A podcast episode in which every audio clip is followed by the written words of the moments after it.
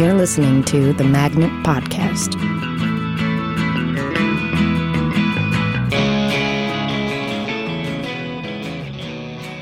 Hello and welcome. You are listening to the Magnet Theater Podcast. I'm Louis Kornfeld, and this afternoon I am speaking with our guest, Jeffrey Sweet. Jeff is the author of many, many plays. Uh, among them, I will read some of the titles. We have Flyovers, The Value of Names, and Bluff. He's also the author of The Dramatist's Toolkit and Solving Your Script, Yep. which happen to be two of my favorite books on playwriting, and uh, the original chronicler of both The Compass and Second City with Something Wonderful Right Away. Jeffrey Sweet, thank you so much for talking today. Delighted to be here. Yeah. So we were before we started the interview talking about the relationship between the Cossacks and the satirical boom in uh, uh, in America in the 1950s. Please share your thoughts on that. Well, um, if you take a look at the people who uh, uh, participated in the satiric boom that happened in the mid 50s, they're, uh, the parents and the grandparents of these people mostly were uh, Jews who had fled the Cossacks. Um, I mean, my own grandmother fled the Cossacks. Uh, she was, was living in a little town uh, called Poltava. And uh, word came that the Cossacks were coming, and uh, the family said, What are we going to do? And the maid, who was not uh, Jewish, said, Go down to the basement, let me see what I can do. And they went down to the basement. This is family legend, you know. And the Cossacks came into town. Where are the Jews? And the maid said, Jews? I wouldn't allow any filthy fucking Jews in my house. And they believed her, and they went on, and my grandmother wasn't killed. And I am here today. Um, similarly, um, um, Viola Spolin's father was a guy named Konstantin Belichikovsky, and Connie came to um, uh, um, uh, Ellis Island, uh, which was the you know endpoint for immigrants.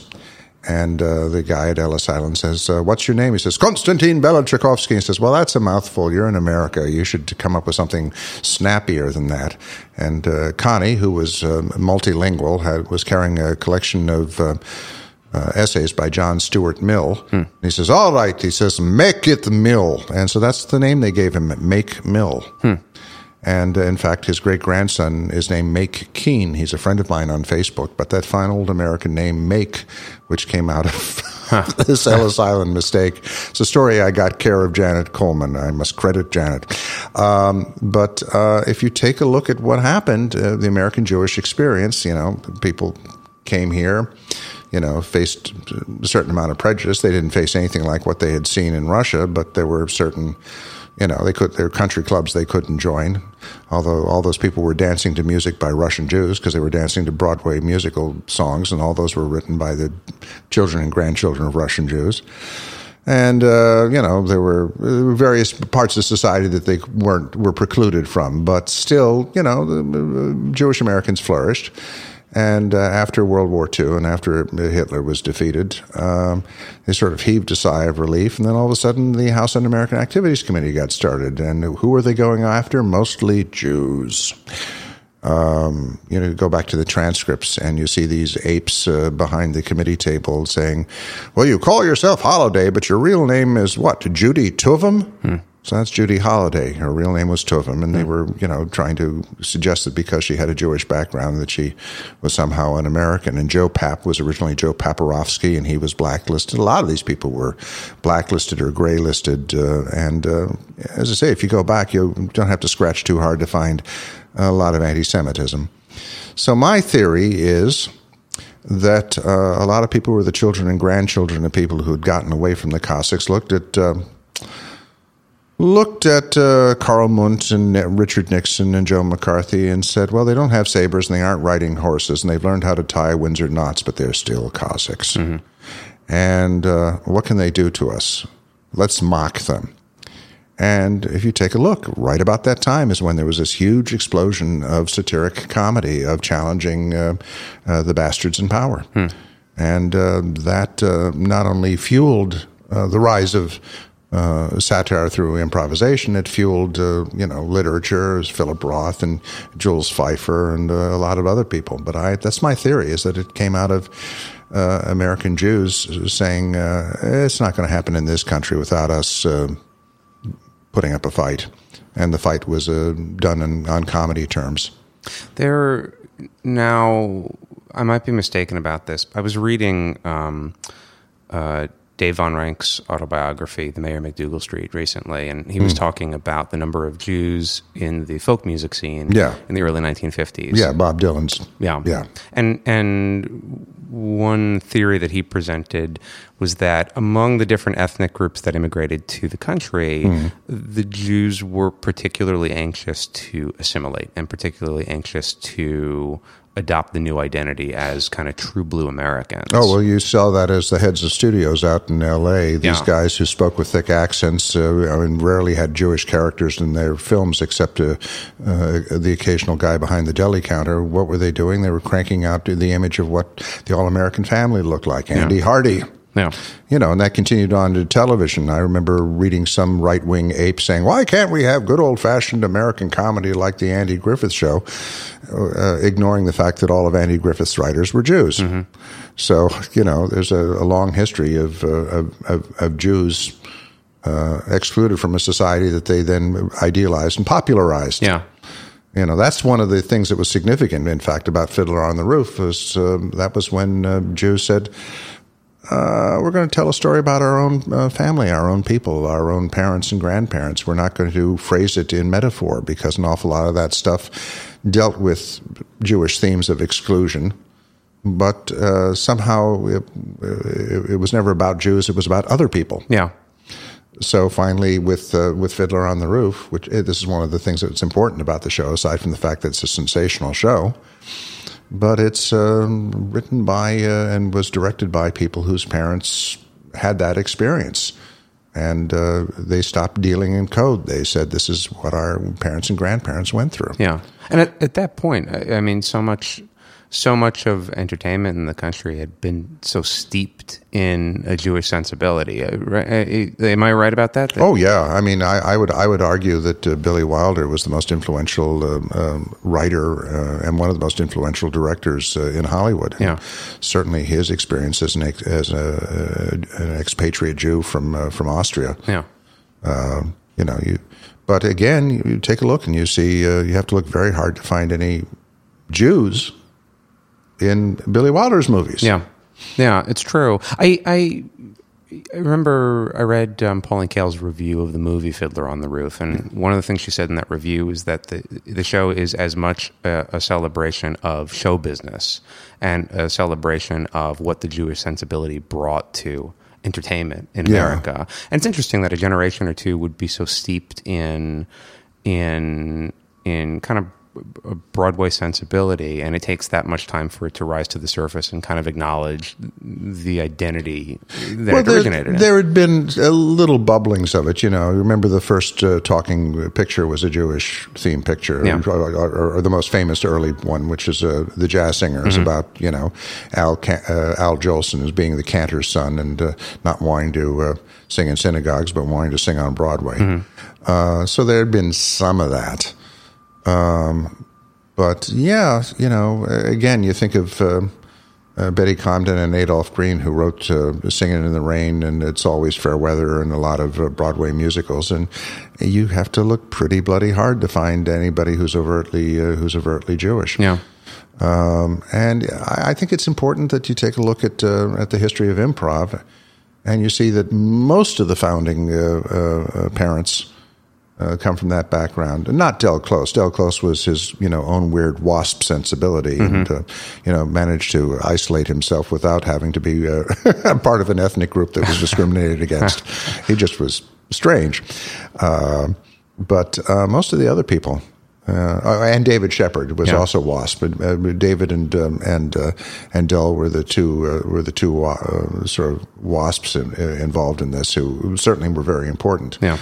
But part of what was funny about David Shepherd is this man helped uh, kick off a movement of great comedy and humor, and the man's got no sense of humor. Mm-hmm. He's got a sense of irony. I say this. There's a new documentary out about the compass, and I say that in that film. But that was the the great joke with David, was that in fact I I, I, I almost never have seen him laugh or tell a joke.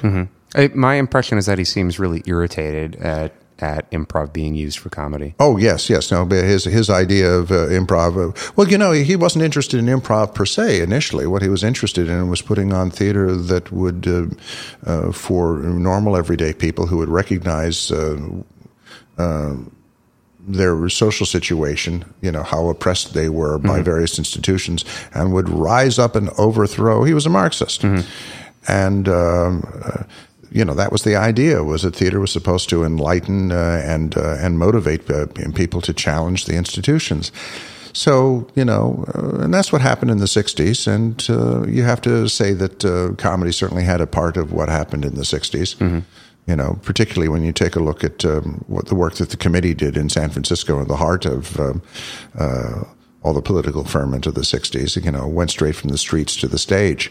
Uh, the committee was essentially the folk theater of uh, the counterculture. Uh, more so in, in many ways than Second City was, really. Yeah. You know, the Second City people, a lot of graduate students or people who had spent years at the University of Chicago and were very much in their head and were very smart and were very funny. Uh, the committee really brought the experience of the street onto the stage in a way that Second City didn't. And the, the committee was deliberate in being more provocative. Oh yeah, yeah. It, they were looking not. I mean, my my understanding of it from the little I've managed to find, it's there's surprisingly little to find about the committee. There, Tony Hendra writes a couple of chapters in his book about them. Well, of course, uh, there's a bit of a in, in, my book. I talk about Alan Myerson, who was sure. director at Second City and wanted to do more political stuff. And Sills basically said, if you want to do that stuff, start your own theater. Yeah. And so Myerson went to San Francisco and started uh, the committee. There's actually a fair amount. Uh, there are three records. They're not easy to get, but there are three records. They're all really good. Mm-hmm. Is that the Wide World of War? It was the third one, uh-huh. you know, which has got Cleanup, which is one of the greatest sketches sure, in the history, and it's Del Close yeah. and uh, and uh, Larry Hankin, and that's one you can find on YouTube. Somebody was kind enough to post that. Yeah, and then there's the film called A Session with the Committee that was shot in 1968, which is sort of a best of the first three or four shows. And mm-hmm. that's kind of a staggering record of what was going on. And if you go picking around, you'll find clips from, you know, the Smothers Brothers show. And mm-hmm. the committee didn't last that long. It lasted about 10 years. Yeah.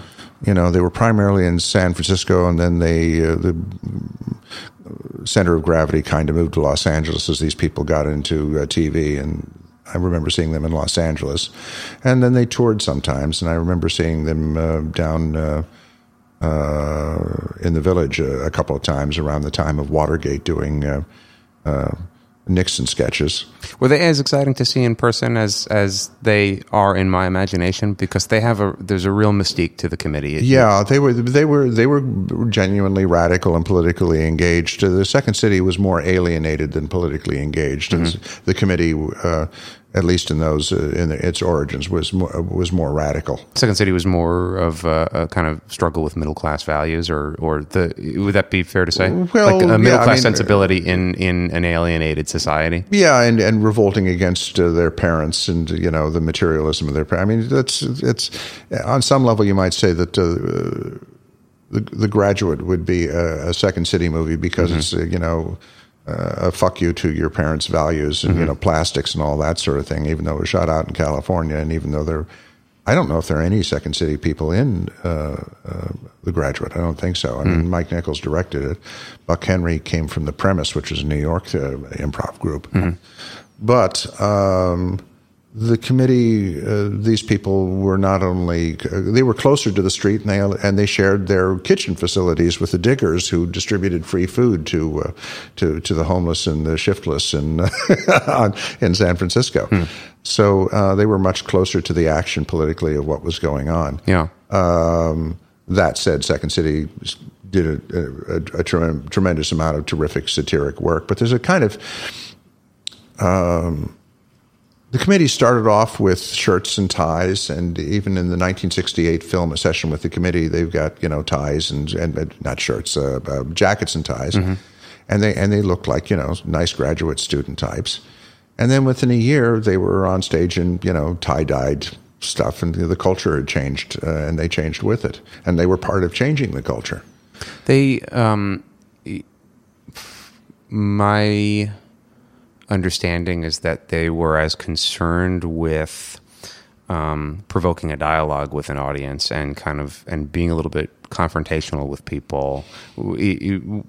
Is it is it a fair assessment to suggest that they were more concerned with changing the society around them than Second City was? I guess, except you know, this makes them sound like that they were as as if they were crusaders or, or something. They Yeah. were just uh, it, it, it, it was a it was a great way to meet girls to be part of the revolution. Yeah. If the revolution had actually come, I think they would have gone. Wait a second, where do I get my fast food coffee if Yeah. the revolution's come? You know, uh, there, I, I lived through. You know, I was a kid in, in uh, as the '60s were kicking in, and an awful lot of uh, the rhetoric was mindlessly repeated. There were some people who were genuine thinkers and did the reading and really followed uh, the logic. There were some people who, oh, this is a way of saying fuck you to our parents and fuck you to the society and uh, coming up with a justification, uh, an intellectual justification not to be drafted. Yeah. But an awful lot of it came out of uh, out of self interest. Some of it came out of idealism. You know, certainly to be against the war was a good thing, and to be in favor of civil rights was a good thing. It took them a long time to get around to uh, paying any attention to women's rights or gay rights. But um, there's. Uh, uh, you know they were they were they were an awful lot of the people lent their bodies to uh, aspects of the movement without having thought their way through the uh, uh, done the hard thinking about the politics of the time. They just knew what they were against, and what they were against was such you know palpable evil. How, how could you not be against Richard Nixon? You know, although even now we're discovering ironies. You know what Nixon's grand plan for his second uh, term was that we managed to uh, uh, fuck ourselves out of by putting uh, by by we kept pushing pursuing him through Watergate. Universal health care. What he wanted, in fact, was more liberal than what we've ended up with Obamacare. So we had the the great satisfaction of driving this paranoid lunatic out of out of office. But if the paranoid lunatic had stayed in office, we probably would have gotten a, a universal health care and a better system many years earlier. But it's an interesting thing doing comedy and, and, and a comedy that comes from a tradition that's so steeped in satire because um, looking back from our current perspective, Nixon doesn't seem quite so bad, quite so the face of evil that he was Oh, to he that was generation. horrible. We're so I mean, used I mean, you know, he bombed Cambodia. I mean, how many thousands of people do you have to kill? And Well, how, sure. how many people have to come back in body bags in support of a, of a terrible idea? You know, we lost Vietnam. What happened? Yeah. Nothing. Yeah. Except that a lot of people went over for in a, in a terrible cause. They said it was going to be, you know, the fall of Southeast Asia. People, Americans are going to Vietnam, North Vietnam as tourists, and they're welcomed by the North Vietnamese who have, you know, chosen to f- forget or forgive, Yeah. you know, hideous things that were done. But, you know, the idea that we were over there to save democracy and, and we lost and not much happened. Yeah.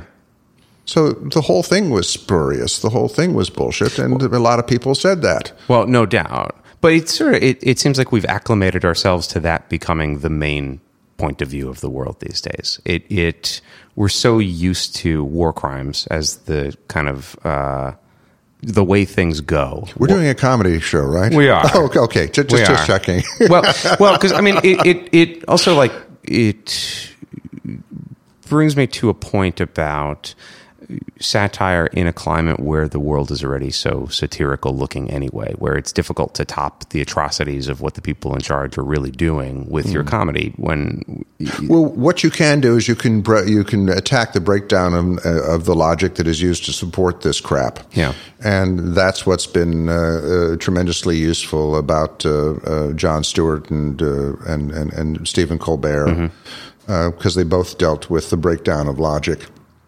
Colbert doing it in that odd way of being of, of playing a character who was the fierce champion of illogic. Uh, interesting thing about the show, one, uh, it was a Stewart show.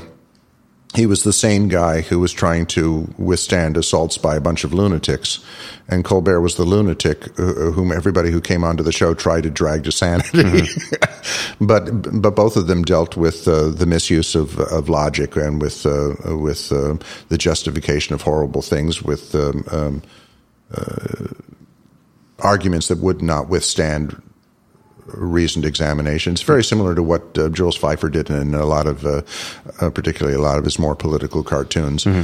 in which um, you'd follow, um, um, you know, a, ch- a, chain of logic by a character, and the, and it, it, it would end up eating its own tail. You'd have a, a, Black Panther saying, you know, if you aren't part of part of the solution, you're part of the problem. The next panel, if you aren't right the right part of the solution, you're part of the problem. And each step along the way uh, goes very logically to the statement if you're part of the solution you're part of the problem so you know it was Feiffer saying these you know uh, people are will misuse logic or pervert logic or commit logical fallacies that nobody catches because of the passions of the moment mm-hmm. you know the whole adventure in Iraq was uh, um, you know, based on a total logical disconnect. Mm-hmm. You know, 9 11, well, 9 11 had nothing to do with Iraq.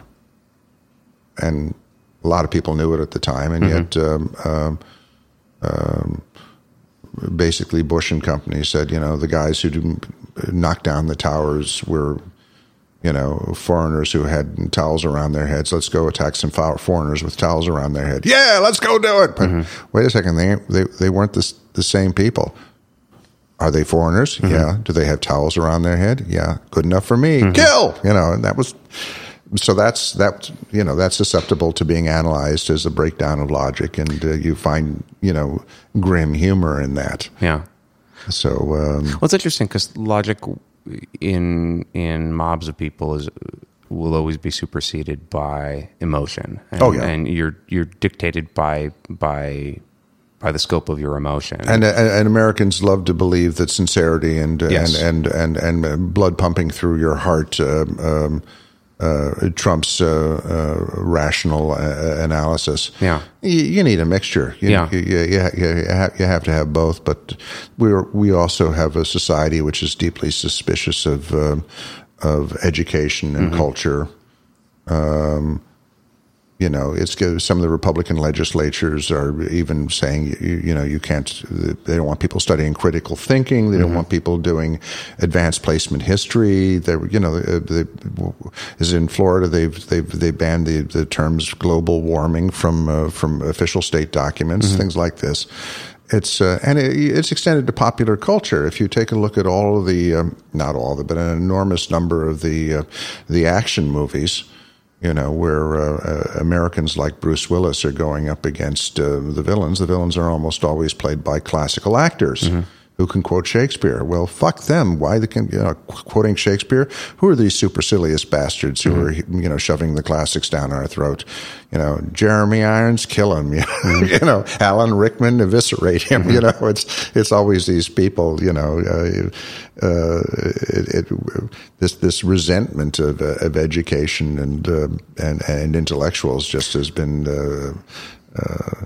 uh, uh, uh, system. Any anytime somebody quotes Shakespeare or you know uh, uh, any of the classics in, in, a movie, you know they're gonna they're going to be killed by the uh, mm-hmm. by the hero. Well, it's interesting. That sort of goes back to the blacklist a little bit and and the McCarthy era, where they're hunting down people who've changed their names to to reveal that you're oh, a and, and, and, and, intellectuals. Uh-huh. Uh, you know, people, you represent the European scourge or the intellectual scourge. Or if you taught classes in, uh, you know, exploring Marxist theory, this must mean that you're a Marxist, so we'll throw you out. Mm-hmm. Reminds me, there's a wonderful uh, chunk in uh, one of the Henry VI's, I think it's Henry VI Part 2, mm-hmm. Uh, uh, in which there's a guy named uh, Jack Cade, who's the leader of this know nothing violent rebellion.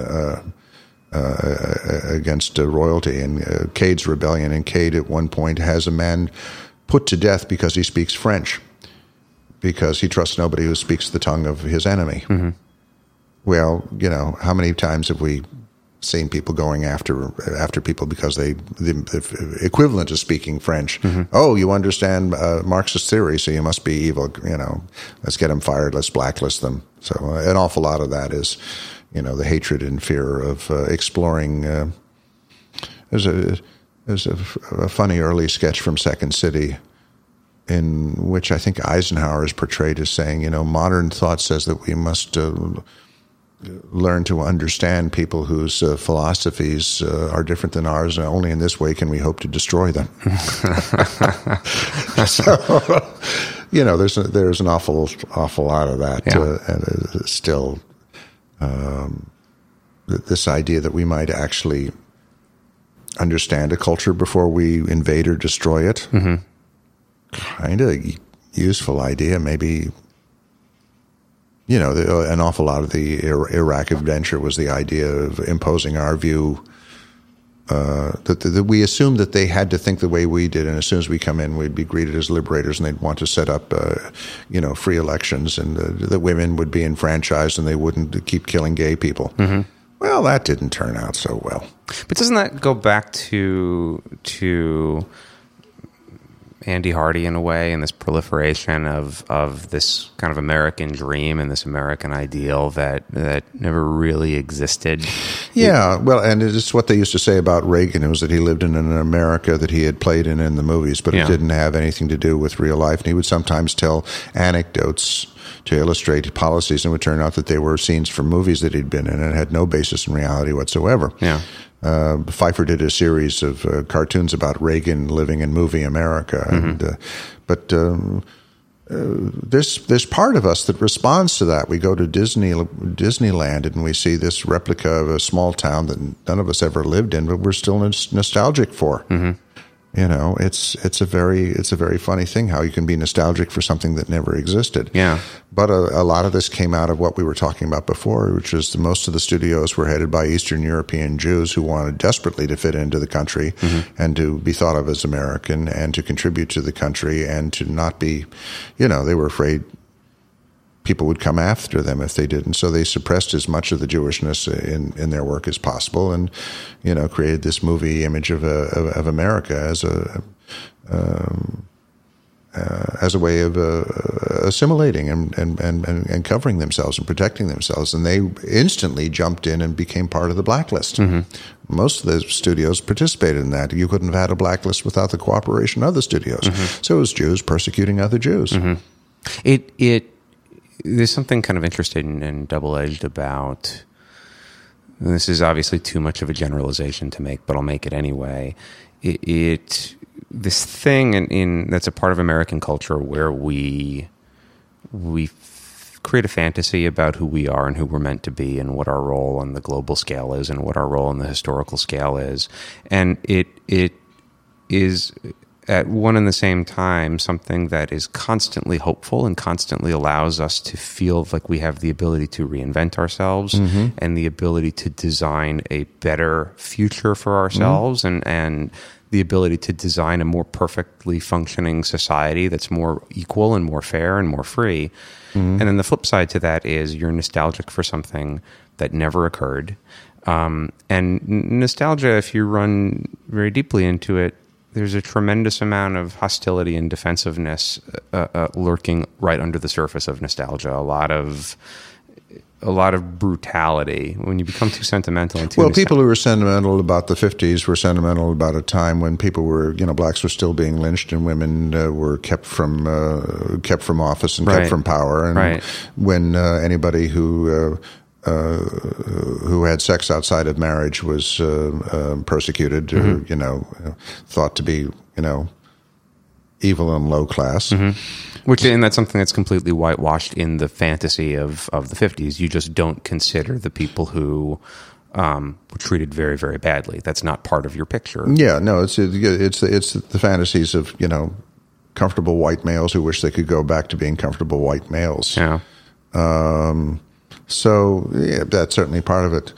Um, this, we are we are talking about comedy. We here. are. We are. Okay, every now and then, I just want you know this this this touchstone. Well, because I Uh, mean, this you know. also goes to like an interesting point too, because it it to me it takes me back to um, this idea of assimilating to the American culture, Mm-hmm. which the Jews seem to be particularly um, open to, or or particularly it, it seems culturally like Jews wanted to to become American very quickly. Well, yeah, but you know they had fled horrible places, Sure. and they wanted to uh, find some place that they would be uh, comfortable and. Uh, and and not not be tossed out, but there was also the thing of you mustn't be too Jewish in public. Right. An awful lot of that, and don't stand out, don't get noticed, because if you stand out and get noticed, people will pick on you. And there's a, bit of justification for that. My my mother, growing up in uh, in Pittsburgh, uh, used to uh, be chased by neighborhood kids who'd throw stones at her and call her "dirty Jew." Uh, that's not that long ago. Sure. Uh, and you know we're, we have a, a lot of anti-Semitism flaring up around, around the world now. So uh, But it's interesting to make because Viola Spolin's work when she was working through Hull House and, Yeah. and was very much, if I'm reading it correctly, about helping kids to assimilate to their environment and helping kids from different cultural backgrounds to find a, a, a point well, of common it was ground. the ideal of the melting pot that everybody can, you know, you can value your, all of your backgrounds, but the idea is to, communicate across uh, cultural barriers, Mm-hmm. you know, uh, and it, it assumed that there were certain things that united all people in terms of the desire to play and the desire to create, you know, shared narratives and shared realities and Mm-hmm. so forth. And that certainly was that certainly was was part of that. So there's this really interesting um, kind of dual impulse right at the birth of improv in America of both finding that place of shared play and, and common ground, and but that fed very directly into a mocking sensibility that is constantly fighting back against the Cossack mentality. Well, let's go back to the original cast of Second City and who was uh, who was in it and who were the quote straight people in the show. Although everybody was gifted, but Andrew Duncan, who's not Jewish, and Mina Kolb, who was a good Catholic lady, and they both sort of represented uh, uh, in scene after scene. They represented uh, aspects of reality that the other people were uh, revolting against. Uh, it's not that there was, you know, banging heads or anything, but uh, Andrew represented, uh, and it's, it's one of the reasons that uh, when Andrew took a vacation, the show fell, fell apart. Uh, you know, everybody thought, oh, Severn's going on vacation. What are we going to do? The show survived. Uh, Arkin's going on vacation. The show survived. Even Barbara Harris, the show survived. But Andrew was the glue because he provided the reality against which everybody was revolting or challenging. He was the, he was you know the, the, the straight view of America. I mean, which is funny because Andrew himself is a very funny guy and he's got a slightly demented view of the world. it's, it's kind of hard to be a great straight man if you don't have a slightly demented view of the world, right? Yeah, and and and uh, great straight men know how to uh, how to establish a reality that you can trampoline off of. You know, I'd say Paul Dooley, who's not Jewish, although he's married to Winnie Holzman, who is, um, is very much uh, you know was one of the great straight men. It's interesting that Dooley and uh, Andrew Duncan ended up uh, forming a, a, a comedy team that created uh, commercials together. These two waspy guys, you know. But Dooley married uh, uh, a woman who came out of improv background named Winnie Holzman, and then Winnie goes on to write the book to a musical called Wicked, which is uh, nothing if, uh, if, if, if, if, not a coded version of uh, the Jewish experience of being considered to be the other. So, um, anyway, God, we're laughing here. What a, you're just cracking up endlessly. I- but, we're- but, but, but that's part of what was interesting to me. You know, I do a solo show called You Only Shoot the Ones You Love, which is about my dealings with these people, both when, as I was putting together uh, my, my book about Second City and uh, this movement called uh, uh, Something Wonderful Right Away, and my ties to these people, which persisted, you know, ever since. Uh, you know, it's how I how I met uh, uh, Paul Sills and uh, Sheldon Patinkin and Del Close and and Mike Nichols and Barbara Harris and uh, Joan Rivers and all, and all these people. Uh, God, last year was a terrible year. We lost so many of these people. We lost uh, Joan and Sheldon. God, Mike Nichols, uh, who uh, you know was a pretty important part of my life and was you know supportive and friendly and. Uh, you know, we were in pretty constant contact. The last time I saw him was in August. He came to see a play I wrote about William Kunstler and was, you know, flipped over it and was, you know, we climbed two flights of stairs to this garret with 50 folding chairs in it. And, uh, and he came with the guy who wrote the lyrics to Fiddler on the Roof. So let's just keep this all uh, together there. But um, but Nichols, Joan Rivers, Dick Shaw, uh, Ted Flicker, Harold Ramis. Oh, I didn't know about Ted Flicker. Ted Flicker died last year. Yeah, and um, in the Times, nobody seemed to pay any attention to uh, what he had done with the premise here, and that he had uh, created the first uh, interracial uh, improv troupe, the Living Premise. Do you know about that group? I do, yeah. Yeah, well, he had a pretty good eye. I mean, the, the, the, the black performers in that were Al Freeman Jr., Diana Sands, and Godfrey Cambridge, who all ended up becoming stars and, you know, kind of extraordinary performers. But Flicker was the one who said, if we're doing uh, satire and we're doing comedy about what's going on today, big part of what's going on today is the black experience. Nobody's doing this. Okay, let's get a bunch of people together and let's do this. And so he helped launch Godfrey Cambridge's uh, career. And then when Flicker made a movie called The President's Analyst, have you ever seen that film? No. You got to see that film. It comes straight out of the sensibility, and the co-stars in it are Godfrey Cambridge and Severn Darden as spies. And it's a very funny, very paranoid movie, but it's very much uh, an extension of um, of uh, the improvisational satiric uh, impulse, and a film way ahead of its time. Yeah. It's about a, a shrink played by James Coburn who becomes the uh, analyst for the president, and because he's uh, privy to a lot of the president's private thoughts, a bunch of spies from around the world and different powers decide they're going to try to grab Coburn and to find out what the you know the, the, the president's secrets are. He's being chased by you know members of the KGB and uh, and and uh, Chinese communists and this and that and the other, and everybody's trying to grab him. And it turns out that the most vicious group that is trying to grab him is uh, the phone company. This is back in the days when there was one phone company. And uh, and at the end, uh, which is traditionally in the Bond movies, when there's the assault on the on the villain's fortress, uh, everybody gangs up and uh, there's an assault on TPC, which stands for the phone company. and it's a very funny, very weird movie. That's interesting. I- But yeah. is it, the, the theory was that the one thing that everybody in the world is united in hatred against is the phone company. That's funny. it's, it's a terrific movie, but it's a very, but it's and a prophetic one in a lot of ways. Yeah. it- it's, uh, it's as I say, it's Godfrey Cambridge and Severn Darden. It's probably the best part Severn ha- uh, had in movies. So, to anyone listening who doesn't know Ted Flicker, too, Ted Flicker and Elaine May are credited with coming up with the three basic tentpole rules of improv that are at the core of every long form theater's curriculum. Yeah, the kitchen conversations in St. Louis. Mm-hmm. Yeah, Uh, uh, those rules being don't deny each other's reality, uh, take the active choice, and the actor's role is to justify choices. yeah. So he's a pretty important guy for all of us very directly and someone who i think a lot of improvisers don't know he also it, and this is something I, I want to get to in a little bit we're sort of jumping around all Yeah. over the place but that's okay Yeah. um, he also organized the st louis compass which is where del close first began improvising along with uh, uh, nancy ponder and joe henderson and ted flicker himself Yeah. and kind of came up And with Nichols and May came down for a while. yeah and Severn darden went out there too didn't he yeah.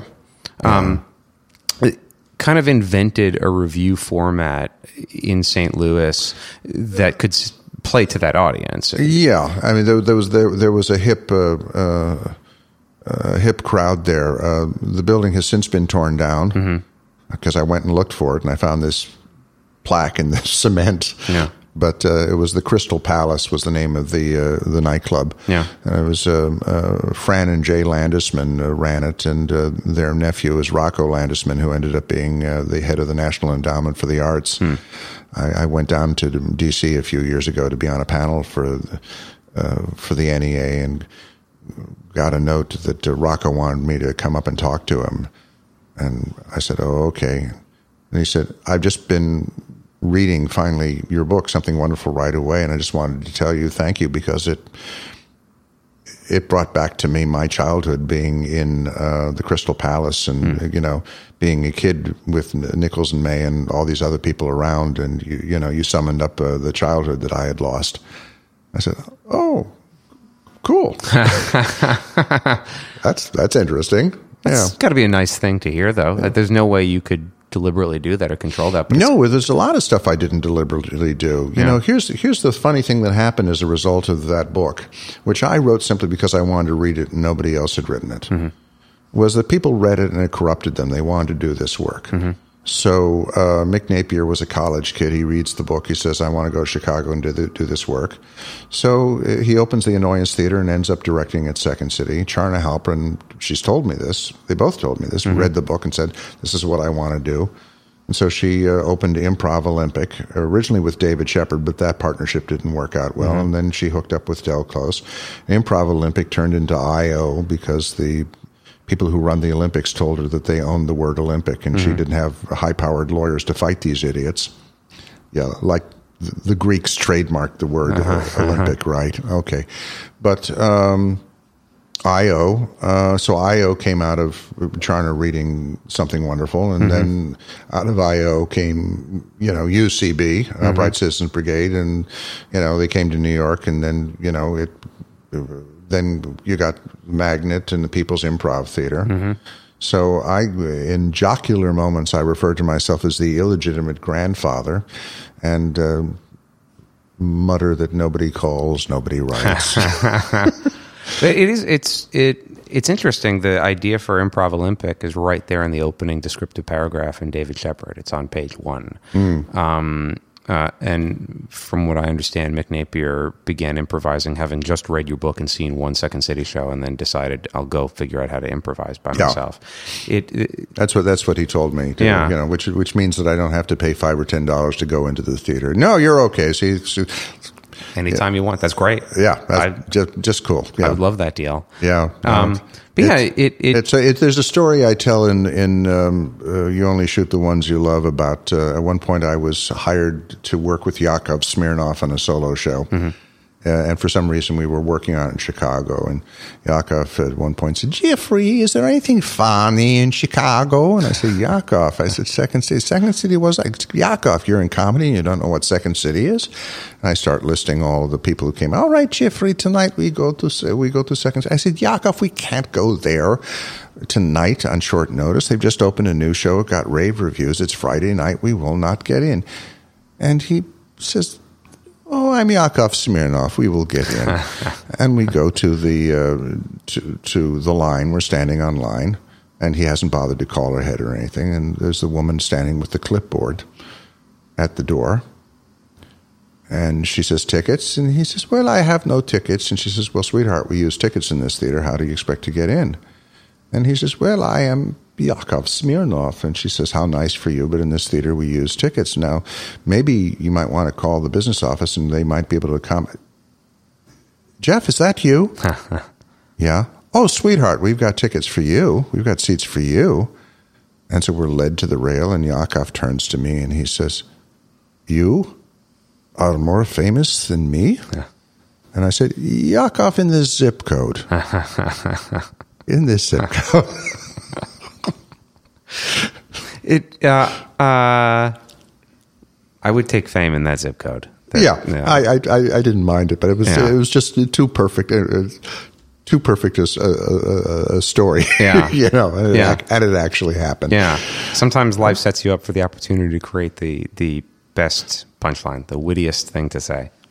Oh, it's uh, and and I've just had the luck to be at places where where I've been with people and funny shit has happened. Yeah. I. I I, I remember I was standing online. Ed Asner came to Broadway to do a play called Grace a couple of years ago, and I was going backstage to say hello to him, and I run into Mike Nichols, who, you know, had been Asner's roommate, as they told me. You know, they, they said we were roommates 63 years ago, and I said, "Oh, I'm 63," and they told me what I could do with that information. and um, um, there was some guy in the room who was a surgeon who um, was bloviating big time, who did not recognize Nichols, even though Nichols was sitting next to him and was talking about uh, saying to Asner. Uh, Asner was friendly with this guy's wife, and she so she brings this surgeon along to, to visit backstage. The surgeon's talking about, you know, I'm a surgeon and I supervise 30 some interns. He says, but I don't do medicine on the level of what you were doing on that stage. And it's more and more this oleaginous mm-hmm. crap. Mm-hmm. And Nichols looks at me. He's sitting on the sofa next to this guy who doesn't know who he is, and he looks at me with a look that looks simultaneously communicates two things simultaneously.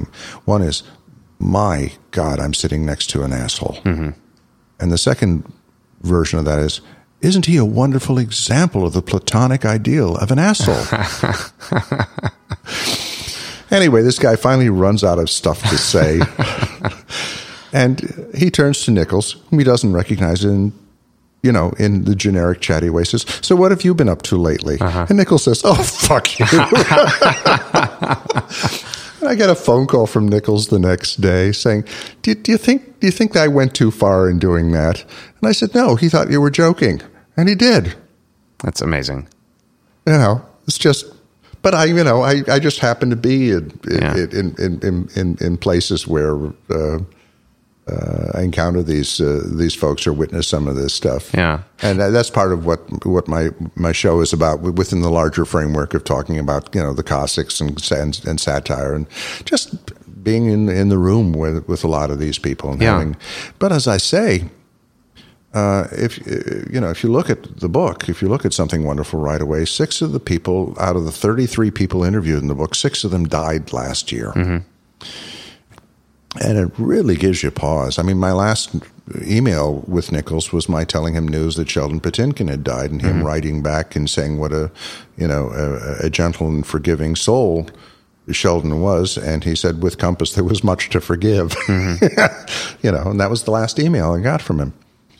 So, an awful lot of people, and uh, and, and Garry Goodrow, people mostly forgot Garry Goodrow, and, and he was a, an important member, brilliant member of the committee, one of the great improvisational um, poets. You know, you get up and be able to improvise with uh, in poetry in the style of almost anybody. And if you see the film session with the committee, many of the best pieces are these extraordinary things that uh, that Garry did, and he was a played jazz saxophone in New Bird and uh, was a, a member of the, the Living Theater. And it's, you know, wild, ex- crazy career. Never made a dime, but was, uh, uh, you know, taught with uh, at the New Actors Workshop with uh, Nichols and uh, and uh, um, Paul Sills and some of the others. That's an interesting thing to me. It, it because most of these people didn't reach the heights of somebody like Mike Nichols, um, who who really had a very unique and amazing career. Yeah. But so many of these people, characters like Garry Goodrow or or whatever you read about John Brent, wherever you can find anything about him, Yeah. people who were forgotten largely and and and are not household names, even in the world of improv and the world of comedy. Yeah, I'm But- sure that most people don't know who Roger Bowen Sure. was. Yeah. Uh, uh, but they're people who kind of lived in extraordinary times and and traveled in extraordinary circles and you know spend time with Charlie Parker or hmm. or you know it's it, it, it these are people who were when you think of the 20th century and the counterculture of the 20th century and and it, they were right there in the thick of it and kind of lived amazing lives and and and being improvisers and being satirists were kind of the uh, they're into that life. Yeah, no, it's it's it's it's fascinating to see how how much of the certainly the post-war years they touched and were involved with, uh, even as they were satirizing it. You know, they would you know meet Eleanor Roosevelt or you know. Um, uh, provide uh, comedy to the marchers, uh, the, the freedom uh, riders and stuff. I mean, uh, you know, a lot of big stars went down and did uh, shows for the freedom riders. Nichols and May went down. Uh, Mike wouldn't let me put anything in the book about that. He says that's a self-aggrandizing, and uh, you know, there were a lot of people who did it and took no no special. Bravery to get on a uh, get on a plane and go down and do a couple of shows. We weren't risking anything. He says, you know, but um, being very much a part of um, being very much a part of their times, not only reflecting it but being a part of the times, and that's something that's kind of happened recently in a more formal level. I think with uh, Stewart and Colbert and uh, John Oliver and a lot of these people, which is they're not only commenting on the times, they are more actively shaping and taking part of the dialogue What John Oliver is doing now is something I didn't think you could do. Almost, which is he manages to simultaneously be a satirist and a television activist. Mm-hmm. He has pushed that envelope. I thought that once you actively endorsed or promoted something, you would lose your satiric credibility, and he hasn't. Mm-hmm. You know, he gets people, you know, writing letters and and and and uh, sending uh, tweets and emails and God knows what all in outrage. You know, he's he's. There are a lot of people who think that uh, he had a, a, lot to do with the victory of net neutrality. Mm-hmm. Um, and Stewart uh, getting pissed off about uh, uh, health plans falling through for the 9/11 uh, first responders, and just you know doing a whole show uh, expressing that outrage. And a lot of people credited that show with getting stuff through, uh, shaming Congress into doing the right thing. Mm-hmm. So it's this is this is something that's interesting to me, which is. Um, satire usually comes out because people have standards that are offended, so that they're they're calling people down for uh, behaving badly. And if you believe that people have behaved badly, that means you must have some idea of what good behavior is. Mm-hmm. And in fact, the original satirists, satirists were conservatives. Jonathan Swift was a conservative. Mm-hmm. Um, Aristophanes was a conservative. Uh, and they were offended by uh, by what they saw as a moral order being uh, um, um, violated or challenged. And uh, today it's very hard to find anything that looks anybody who calls himself a conservative satire who's a, a satirist who's actually funny. Mm-hmm. It's it's interesting that it's all, uh, that almost all the satirists are are now uh, uh, liberals. Yeah, but, though liberals, you have someone like Jon Stewart or John Oliver. Liberals, yes, but there's a very particular form of sanity that they represent, and and and, and, and they reasonable also, thinking. Yeah, and and they also don't uh, don't hesitate to take uh, to take shots at the more conservative end of the Democratic uh, sure. Party. yeah, because they th- think that you know anybody who's bought by Wall Street, this is stuff that you know this is part of what we're we're fighting. God, we're funny today. Anyway, uh, but but that was one of the things that was interesting that happened on Saturday Night Live for a way when they lost their way. Mm-hmm when they were doing just let's make fun of anybody who's famous or anybody whose accent we can we can make fun of. And mm-hmm. uh, I remember Garry Trudeau gave a speech, I think it was at Harvard, saying, you know, comedy is not meant to beat up on the weak. Mm-hmm. You think their accents are funny? Is that really enough to to make fun of people? Um, and I remember some friends of mine on SNL who were very upset that they were uh, being asked to make fun of people you know, there was one, the, Mary Gross was cast as a, a well known actress who married a much younger man. And the joke was that this woman had married a much younger man. And, you know, she was supposed to be playing this, this actress as sort of this doddering person with a boy toy. Mm-hmm. And she was furious because this actress was, in fact, one of her heroes. And mm-hmm. she said, I don't want to do this. Why, why is it that if, you know, guys can, you know, hang around with younger women, why is it funny if, that this this woman who was a pioneer in our field is going to be given shit for for marrying a, a younger guy, and she's just miserable about it. And uh, but SNL, what what um, um, um, what Garry Trudeau was saying was that SNL had allowed itself to become part of the bullies. Mm-hmm. One, you know that uh, they had lost their moral compass. They had mm-hmm. lost what what satire was supposed to be about. It wasn't supposed to be about beating up on the weak and the powerless. It was supposed to be taking on uh, the entrenched bullies. It was supposed to be taking on uh, on the powerful. Well, that reminds me of when Craig Ferguson had that amazing monologue in his show where he refused to do any jokes about Britney Spears when she had her her kind of public breakdown.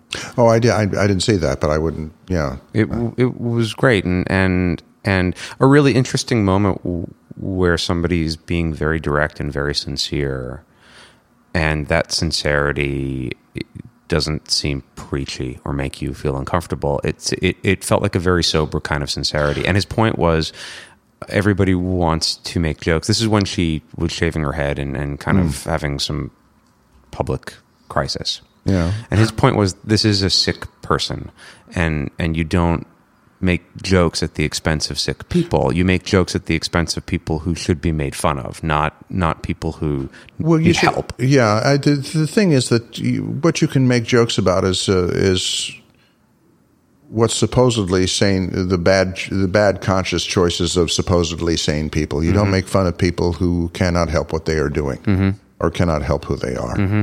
It's it's choices, it's bad choices that are the suitable targets for satire because uh, you know how you justify you know doing horrible things. And there's no shortage of that, but we we got a very lazy audience that now thinks uh, one of the things that drives me nuts about SNL is that it's it's mostly turned into parodies of celebrities. Big bloody deal. Who cares? I, you know who who who needs to be told that you know why does Justin Bieber need to be mocked? Who who cares? Why uh, the people are taking off of uh, off after Madonna? You know. um why what what purpose is served by mocking these by mocking these people uh, why are they not going after um, you know the police department in, in, in Ferguson and their justifications or, or the you know the NRA or the the, the really horrendous people who can absolutely be the target of uh, of great comedy or, or, or Scott Walker you know pretending that uh, he's uh, embracing worker freedom when he's destroying workers' r- rights and power and doing the work of uh, of you know the, the Koch brothers. You know, that's interesting, and it, it makes me want to go back a little bit. You saying, what purpose does it serve to make fun of of this particular Celebrity. thing? I mean, basically, what is is this resentment of people who've got who who are who've got more money or or, or prettier or, Exactly. or, more talented than us. Exactly, which is this sort of weird thing with celebrityhood is that there's this mutual building up and breaking down. There's a there's a kind of hero worship as well as a resentment of wanting to see people be And there's a there's a constant cycle of you know we build them up and then we tear them down. I've Yeah. certainly seen that with you know they did that also to you know people like Tennessee Williams Sure. and Edward Albee and Sure. a, a lot of other folks, Leonard Bernstein, a lot Yeah. of these folks, um, Lillian Hellman. Um, but it's. um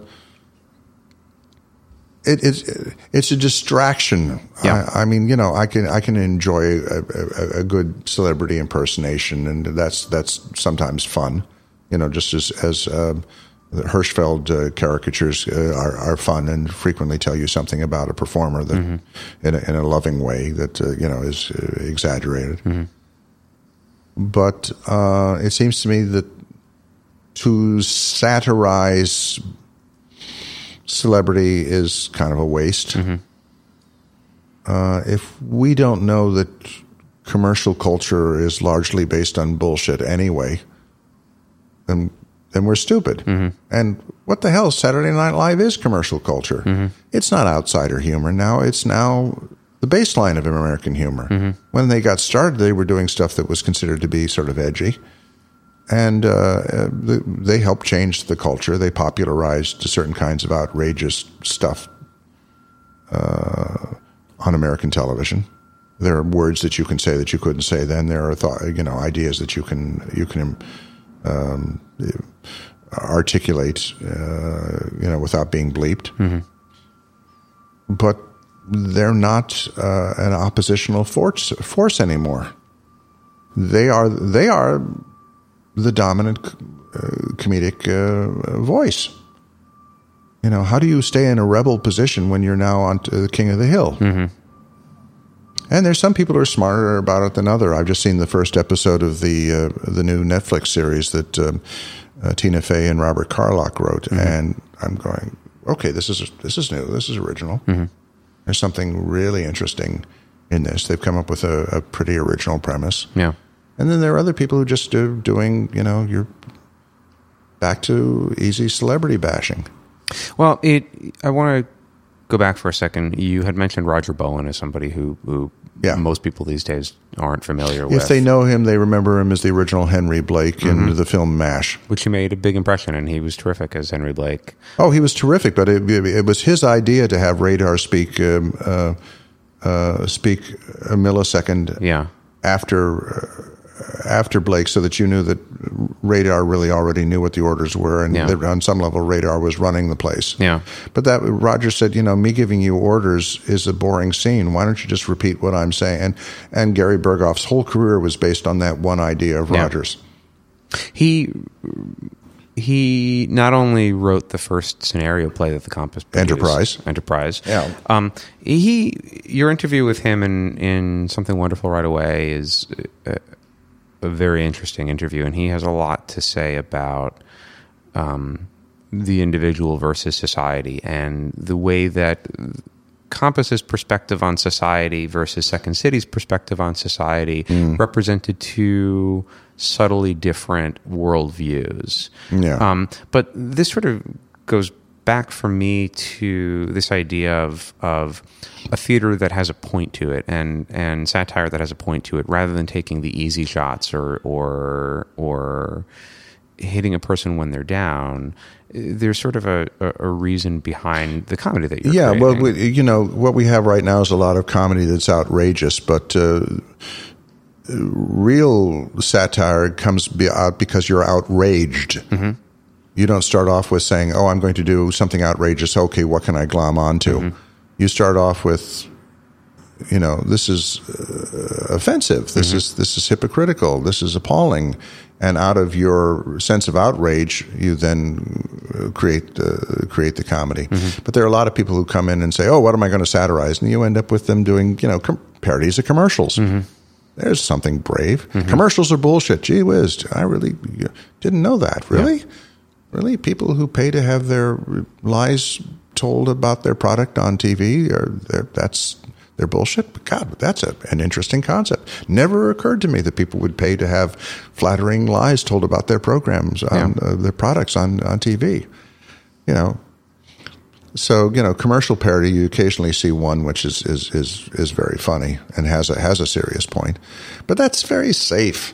It's you know, and parodies of TV shows and game shows and talk shows and stuff like that, and largely, I think, fairly safe formats. Mm-hmm. Um, yeah, it it what you're laughing at is the recognizability of it, and Yeah. and you can get a lot of comedy out of what you recognize, but there's it, it it's sort of playing in the shallows a little bit. Whereas when comedy has a real bite to it. Whether it's specifically satirical or if you look at like the British Office, I, I, I always feel like that's a show that isn't specifically satirical, but it's a show that you take away a pretty broad perspective on life and aging and and and hmm.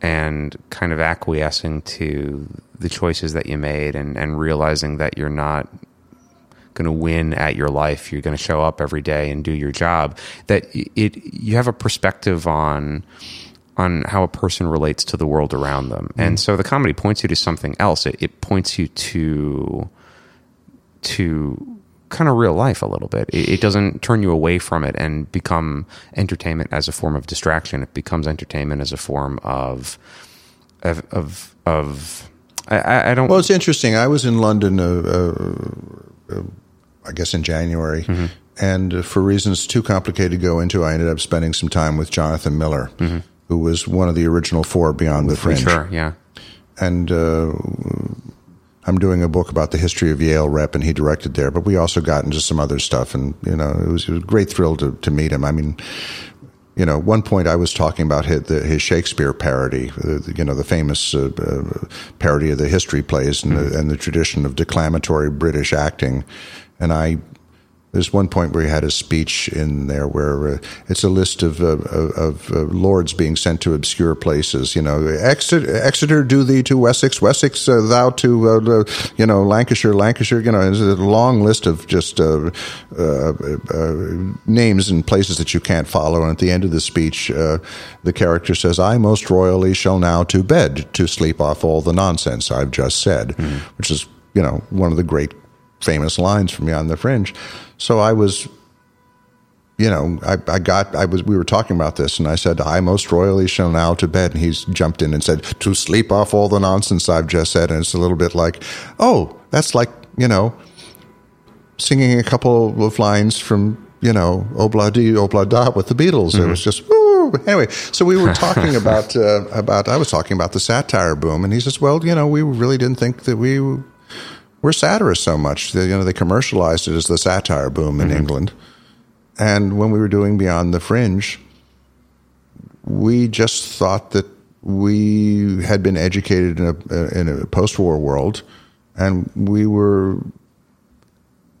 taking a look in as clear-eyed way as possible of what we uh, what was around us, and it came out as being interpreted as satire. Mm-hmm. But we didn't call ourselves satirists. We knew we were doing comedy and that we were making fun of some stuff. But it, you know, that was a that was a label that the uh, the journalists put onto us, and we were you know told that we were part of the satire boom. Then that was the week that was came along, and uh, uh, the Private Eye, Peter Cook's uh, mm-hmm. satire mm-hmm. magazine came along, and a lot of other stuff and then uh, ultimately it morphed into the absurdism of uh, Monty Python. But um, he was. I, I, don't entirely agree with him. I think that there are some people who knew consciously that they were satirists, but mm-hmm. he would. But as far as he was concerned, uh, um, that was a byproduct of what they were doing. That wasn't the target. That wasn't the aim of what they were doing. That mm-hmm. it was a byproduct of, uh, of, applying their intelligence to what they saw around them and uh, and evaluating what they saw around them. It was almost almost journalistic rather than satiric from from from from his point of view. Well, that makes me think of what Roger Bowen had to say about the individual versus society. That at the Compass, there was a little bit more of a worldview of society as a kind of um, big unthinking machine. And it, well, he was saying with Compass, it was more of like a malevolent force that was trying to reshape you in yeah. its image. Whereas at early Second City, it was more of the alienated machine that you yeah. just kind of like the inhumanity of well, it. Well, uh, and Roger was, you know, had Marxist leanings, and, sure. and he saw he saw. Uh, institutionalized institutions organized to, to, accomplish certain things to try to turn you into what uh, uh, you know to, to, either assimilate you or beat you down mm-hmm. if you refuse to be assimilated. Mm-hmm. With, uh, with but, his- but, and, and he but he he saw a more conscious force, whereas at Second City uh, and this is gross generalization, mm-hmm. and it's the difference between David Shepherd being a producer and, mm-hmm. and, pushing this, pushing his view, and Paul Sills being, you know, one of the producers and you know the key director and, and promoting his view. Mm-hmm. Um, but from Sills's point of view was that uh, this kind of oppression was going on without even much thought. There mm-hmm. was just a kind of momentum to this, and the the mass society just created alienation as a natural byproduct. Nobody was even particularly intending to do this. It's just something that we had drifted into, mm-hmm. and we were living inauthentic lives. And uh, you know, and then he went from there to talking about Martin Buber and mm-hmm. how to make real connection and so forth there, there's a relationship between the two perspectives, but they are slightly different perspectives. Yeah, but it, it the the point is that these guys are so aware of that perspective, or at least Bowen is. Yeah. And and you see it. I mean, the way that we're talking about it makes it sound as if all of these scenes were specifically about engaging politically. But if you listen to Nichols and May, mm-hmm. there's no overt political reference necessarily, but the same idea is in play of of inauthentic lives and and what's under the surface between people. Even though their focus is much more intimate and much more relationship based. Yeah. It very clearly comes from a sensibility about how we fit into the world and how the world shapes us and how we we how we seek approval from each other by by using certain cultural flashcards. Sure. You know, I know who Bartok is. Sure. Okay, that means that uh, you'll go to bed with me. Yeah. You know, uh, always works for me. That uh, well, that one scene, I think it's it, Bach to Bach. Bach to Bach, yeah. It, that's one of the oh, great scenes of all time. It's a great scene, you know, but uh, also the, the talk show, you know, sweetheart, the Pope tells me you're about to do a new movie. Oh, he never could keep a secret, you uh-huh. know. it's, you know, it's, um, um, uh, there's an awful lot of, uh, it's not overt political satire. The closest thing they, they came to in taking on a powerful uh, industry or force was when they did a satire on um, um, the funeral business. Mm-hmm. And uh, after it was on TV, the funeral industry howled with outrage, saying this was, you know, you know, a scandal and an outrage, and uh, they didn't actually practice these predatory policies. Mm-hmm. Do you know the, Do you know the the funeral sketch? No, I don't. Think. Oh God, is it funny? Yeah. Uh, Nichols comes in, and Elaine May is, uh, uh, uh you know, behind the desk, and he says, "I, I, I want your. I don't know what the actual figure is. I'm, I'm, I'm here about the twenty four dollar funeral." Uh, I'd like to have that. And, and, and she says, uh, uh, where, where did you catch our ad? A TV guide. Oh, Mm-hmm. okay. he says, well, um, okay, $24. Here you, here you are. And she says, would you be interested in some extras? Extras like, well, how about a coffin? It doesn't come with? No, no, it doesn't come with. Well, what are my options? Well, you have three options. You have mahogany, oak, or, you know, for fifteen ninety nine, nubby plywood. Nubby plywood. What kind of impression does that make? Cheap. I'll, I'll, I'll go for the oak. I'll go for the, oak, you know, and it's you know, you know, and music. You have to, you have to, have, you have to have music. You know, Yeah. for two thousand dollars, we fly you in E Power Bigs, and he plays Bach for you. And just curious, what's the seventy nine nine one? Um, little Sally Mertz down the down the way, uh, who's been taking piano for a few months, plays the organ, and you know can play Buffalo Gals or something like that. Yeah. But the the whole the whole the whole thing was you know how. Uh, preying on people's uh, distress uh, at, at, at you know at a death in the family, how these people um, and it's not on any of the records, but there's a chunk of it, I guess, on the um, uh, American Masters did a, an, a, a, a, an hour saluting Nichols and May. I don't know if it's on YouTube or not. You used to be able to uh, get it on uh, on a VHS. And uh, the funeral sketch was howls of outrage. Very, very, very, very funny. Yeah. But, but indeed, the funeral industry, there were headlines the next day, the funeral industry furious and wanting an apology from the network and from Nichols and May for having maligned their their industry. And that's perfect satire for you right there. Yeah. It, it, it- it- along, I mean, even just like the funeral industry, it, it and I, I mean, you, you, it, it is a business that has to be run as a business, but Yeah. that's a very, that's a very pointed thing that, you know, we, we have certain cultural and moral pretensions that, that we aspire towards and that we even believe in. But then there's the day to day facts and realities of life that you have to talk price down. Yeah. And and finding that sort of discrepancy is a way to. It's not exactly a political point of view, but it's a social point of view, and it, it, it, it has a point about. and it and it and it, it you know on some level you know it's not something that you know would make Marx tap dance, but it talks about the com- the commercialization and commoditization of, uh, of, of, of of of society, where pain is turned into uh, an advantage, a, a way to take advantage of people and pick their pockets. Yeah. Um, Which is the element that we swim in. We we are a a, a capitalist uh, democracy, Mm-hmm. um, and you know you do, you don't see the element that you swim in necessarily. It's invisible. No, do, you- you. do you know the story by uh, uh, Nathaniel Hawthorne, uh, Rappaccini's daughter? No. Oh God, is it a great story? It's this uh, this student who is uh, in Italy and he's living in a, an apartment complex that's built around a, a, an inner court, and the inner court is this garden, uh, which is tended to by a man named Rappaccini, and he uh, grows poisonous plants, plants that exude you know toxins in the air, poisonous fumes. And there's this beautiful girl down there, and the student falls in love with Rappaccini's daughter, who has grown up in this toxic atmosphere, and he falls in love with her. They decide to elope, and uh, he's taking her from the garden, and the clean air kills her. She's grown up with such poisons that she doesn't realize that they're poisons, and that and that and that she's that they're that's what she flourishes in. So the idea that clean air would kill you is Yeah. metaphor. You know, it's a Yeah. great, it's a great story idea. Yeah. I mean, it's, there's no deep characterization there. It's just the irony that that if you're brought up in a certain world and take things for granted, uh, you know, being taken out of that world will give you the equivalent of the bends. Right. Well, and that's part of it. That makes me think of John Oliver a little bit of of serving a function of pointing and saying there's poison in the air. Yeah. We're breathing in poison.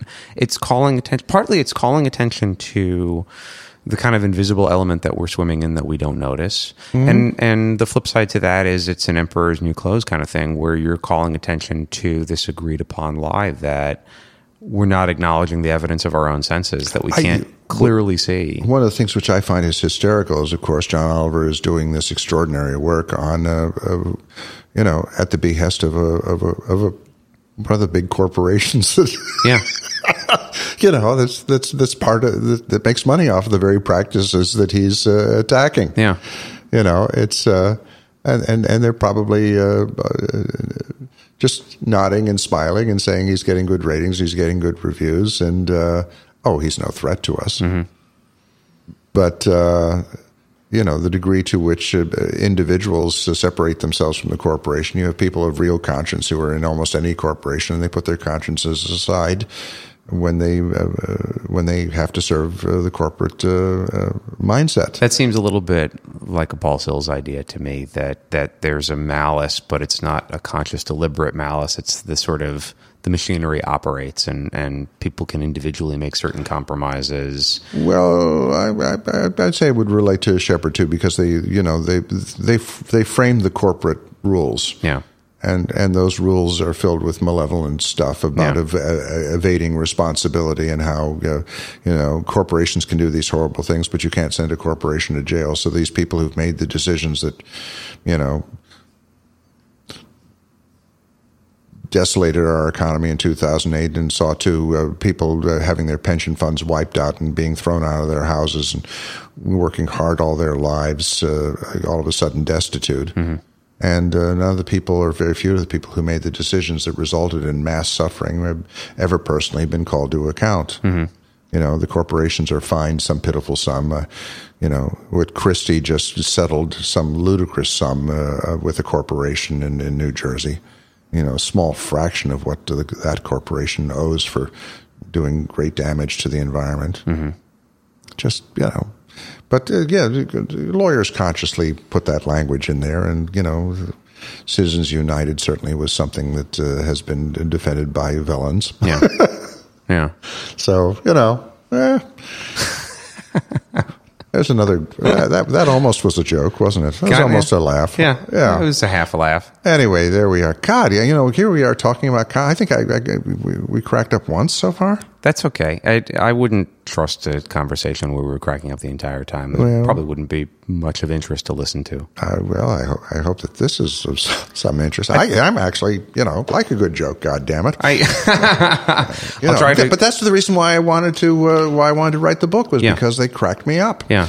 You know, I, w- I would go to Second City or I'd see Nichols and May on on Jack Paar or, Be- or Beyond the Fringe. You know, I mean, I, uh, at one point for I don't know, don't know why, but I, uh, the Times did uh, a piece on who was inspired by whom, and for some reason. Um, um, they put me in the column, you know, who who were you inspired by? And I said I was inspired by seeing Nichols and May and Beyond the Fringe on Jack Paar. And I got an email from Nichols saying, you know, Elaine and I are really touched that you said that. And it meant a lot to me. But but a lot of it was they were you know, I was an adolescent and they were taking off on the stuff that I thought was hypocritical and unfair and, uh, you know, the, the, a lot of society's bullshit. Um, and it was funny. It was, they were mocking, you know, the grown ups. Well, that's also yeah. There there's certainly that that element of like standing up to to the older generation and making fun of the people in, in power. But there's also like it, it's a very like lawyerese or corporate uh, thing to take important issues and make them sound so serious and so boring that you're inclined to not want to think about them. And and part of what's so great about satire is that you can tackle things that are important in a way that draws your attention to them and makes you because comedy makes your brain work better and it makes you feel better even when you're facing an ugly truth and something that ultimately is is a real problem, um, uh, or or even worse than a real problem, you kind of face it. Uh, maybe courage is too strong a word, but you face it with eyes open. Well, but there's something interesting you just said there about uh, courage. You know, there's some people who say, "Okay, satire. What's what is satire good for?" And was it uh, uh, Tony Holland used to have this bit about, you know, what, what, wasn't satire great in in uh, in Germany, and see how effective it was against the Nazis? You know. When you know when it, when I'm tired and there isn't enough food in the in the cupboard, you know I, I I can turn on my favorite satiric show and say, "Thank God there's political satire." You know. On the other hand, one of the things that was interesting to me, I can't remember whether it was I was talking to Roger Bowen or I was talking to Andrew Duncan. It's been a little while since I've read the book. Uh, but if you were sitting in an audience watching people who are making fun of these bastards, and a lot of other people are laughing too, it you think, "Oh, I'm not alone." Right. it's not just it's not like the bastards are going to hear you make fun of them and go, "Oh, we've been caught out. We're hypocrites. We're going to change our ways." Right. It's that it's encouraging to a bunch of people. Oh, other people feel the same way I do, and it gives them heart and it gives them the courage to keep going. Right. It's So- the emperor's new clothes idea. Other people see this too. Yeah. I, I as long as you're the only one who thinks you see it, you keep it to yourself. But when it's called out and other people agree, it gives you a voice. And that uh, comedy had an awful lot to do with what was going on in the '60s. Yeah. Uh, it was it was the skepticism that uh, that uh, was the fuel for the '60s. Yeah. because uh, you know until the there were inklings of it in the mid '50s, which is when Lenny Bruce and Mort Sahl and you know and Nicholas May started uh, coming up, and and and and Jules Feiffer. But it really took hold and hit the dominant culture in the '60s, and an awful lot of what the '60s was about was about. Um, the uh, corruption of established institutions, these things to which we automatically deferred, like government and the church, the army, the big corporations, the big banks, uh, the big, uh, you know, all all these places that we were trust us. They said, and it turned out um, that there was an awful lot of uh, uh, corruption there, and they should be met with skepticism. It's one of the things. It's, it's why it happened in England too. In England, the Suez Crisis uh, triggered an enormous wave of of doubt, much as uh, uh, the U two incident uh, here. Uh, you know, you know Gary Powers and the U two incident. The Gary. I don't think I do. oh, Gary Powers uh, was uh, an, uh, an American uh, pilot who was uh, flying spy missions over over Russia, and he was in a, a plane. Uh, I guess it was a plane was a called it the U two or whatever it was, and it was shot down. And uh, Eisenhower said, "We don't, we don't, we don't do this." And then the Russians paraded Gary Powers, who was indeed still alive, and the wreckage of the plane. And Eisenhower had to come on TV and admit that he had lied. Hmm. He had lied to us when he said that we didn't do these things. We did do did do those things. And the idea that Eisenhower, who had a reputation for, you know, and a not unearned one, you know, this is a fairly remarkable man, uh, but that he had lied to us, that the president would lie to us. It, uh, it was a tremendous blow to the psychic state of this uh, this country. The idea that uh, the president would have to go on television and admit that he had looked into the camera and told us something that he knew wasn't true. And so between that here and the Suez crisis there, it was shook shook a lot of people up. A lot of people up. I want to pick your brain about one more thing. Oh, It- sure. It, it, um, because it, it seems to me like there was that breaking point in the '60s where where the counterculture began to to come together a little bit more, and part of that uh, I think is people finding other people who share your sensibility and Yeah. realizing that you're not alone. Yeah. It you had mentioned earlier when you were talking about the committee that they sort of put the voice of the street on the stage. Yeah. Um, uh, and you find that now there's the head culture that uh, you're not. It's not a shameful private thing that you do alone. It's something that we can sort of put out in the open and, and talk about. This is what our lives are like. Yeah. I- I'm curious your thoughts on on improvisational theater and, and kind of folk art because I, I had heard you talk in the past about the relationship uh, uh, improv is a kind of folk theater. Well, that's that's something I kind of stumbled across. There's um, a guy named I can't remember whether it's Richard M. Dorson or Richard K. Dorson. You know, he, he wrote a book called America in Legend, which was about the four different uh, eras of um American folktale. And uh, the first era was dominated by religious imagery, like you know witches, and the second era was uh, pioneers like you know Daniel Boone and Davy Crockett, and the third era had, uh, I think, industrial images like um, um, Casey Jones uh, and Paul Bunyan. Although Paul Bunyan was the invention of an advertising agency, that wasn't real folk. Uh, wasn't really a folk tale. They foisted it onto us, and people now think it's a folk tale, but it was an advertising agency creation. But Dorson was saying that uh, he, uh, he was writing this in the '60s, and he was saying there's the beginning of a fourth wave of um, of um, folk tale, and uh, it's about um, great drug deals and people figuring out ways to get out of the draft. And so, you know, this he was talking about, you know, the sort of legends and stories of the counterculture. And I wrote to him and I said, It's interesting you should say this right across. He was writing in Berkeley, I think. He says, Right across the bay from you in San Francisco is the committee. And the committee, all these patterns that you're talking about in your book of this fourth wave of the American folktale, uh, the, these stories are being acted out on the stage by the committee. And I don't, you know, I don't think that they were conscious of themselves as being, you know, folk artists. And he wrote back, he says, It's funny you should say this. My wife was saying the same thing. I guess I have to go to see the committee. Uh, so it was a it was a folk tradition, almost a, a folk voice. They, I don't think they particularly conceived of it as such. Right. Um, but they were in the middle of a culture that they were that they were reflecting. But you know, let's not over idealize this. Uh, whenever you have any group, uh, abuses kick in, and there were an awful lot of these people who you know, as they postured about, you know, a higher, less hypocritical moral standard, brought in their own hypocrisy. Mm-hmm. You know, and there were a lot of um, uh, uh, people who bullied each other sexually, saying, "Well, if you don't sleep with me, that means that you're uptight and mm-hmm. that you're, you know, you're going against your organic nature." So, you know, uh, a lot of sexual exploitation of people who weren't who were you know succumb to that kind of bullying. And, right. There's something very predatory about that kind of 1960s free. Yeah, if you if you, if you, if you, if you don't if you don't smoke dope and if you don't shoot up or something like this, then you're not. Uh, it's a, an interesting thing happened. I talk about you you know like basic Freudian thing, the ego, the the super ego, and all mm-hmm. that sort of thing.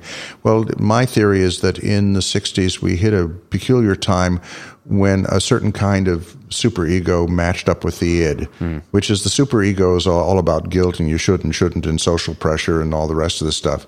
And the social pressure among certain classes of people in the 60s was you should listen to the id because they're your authentic self. Uh-huh. So the superego bullied you into, which is supposed to be an oppositional force mm-hmm. to the mm-hmm. id, mm-hmm. in fact, bullied a lot of people into, you know, acting on their instincts and impulses and, you know, uh, doing what felt good in the gut. Yeah and an awful lot of this was destructive uh, drug behavior, yeah. uh, uh, social behavior, sexual behavior, so forth and so on.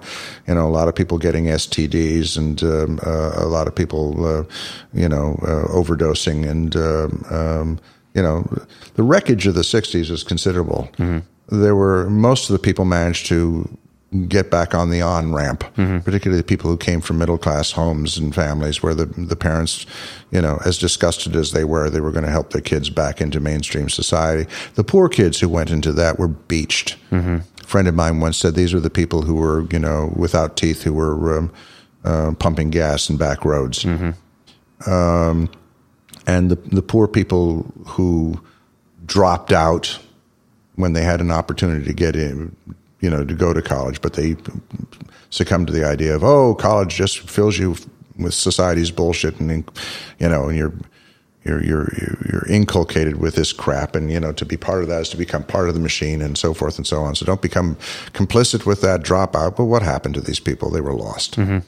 I saw it when I was down in uh, Key West because an awful lot of these people went down to Key West in the '60s at a time when, with one part-time job, you could rent a studio and you know, you'd work a couple hours a week and you'd have enough money to, you know, for dope and, you know, to get laid and uh, have a pretty decent time. Except it got more and more expensive to be in Key West. And by the, you know, after a couple of decades, these people couldn't hold on anymore. And they were the homeless without teeth, you know, strung out and uh, uh, no brains left. Mm-hmm you know, is like these were the the victims of uh, the people who, and they were terrified to leave the island because they'd never gotten off, they'd never left Key West for for, for decades. Yeah. So, uh, you know, that's the image of. There's a lot of great stuff that came out of the '60s, and a lot of major changes that came out of the '60s. Some of the people were thinking yeah. and knew what they were doing. And some of the people just said, "Oh, if I go with the gang, I get free dope and I get laid." Right. Well, there's a couple of things I, I think about as you're talking. One is that the kind of promise of of a more promiscuous lifestyle and and and a very open culture and free drug use mm-hmm. is sort of like a um, the promise of a shortcut to easy freedoms, and it, it always ends up yeah, it's being being synthetic. It- it- it- shortcuts. Usually, there's a usually you're being shortchanged. Yeah. uh, somewhere on the line. Yeah, it it it a kind of a, a more open and more free life, Yeah. and a life where you're free from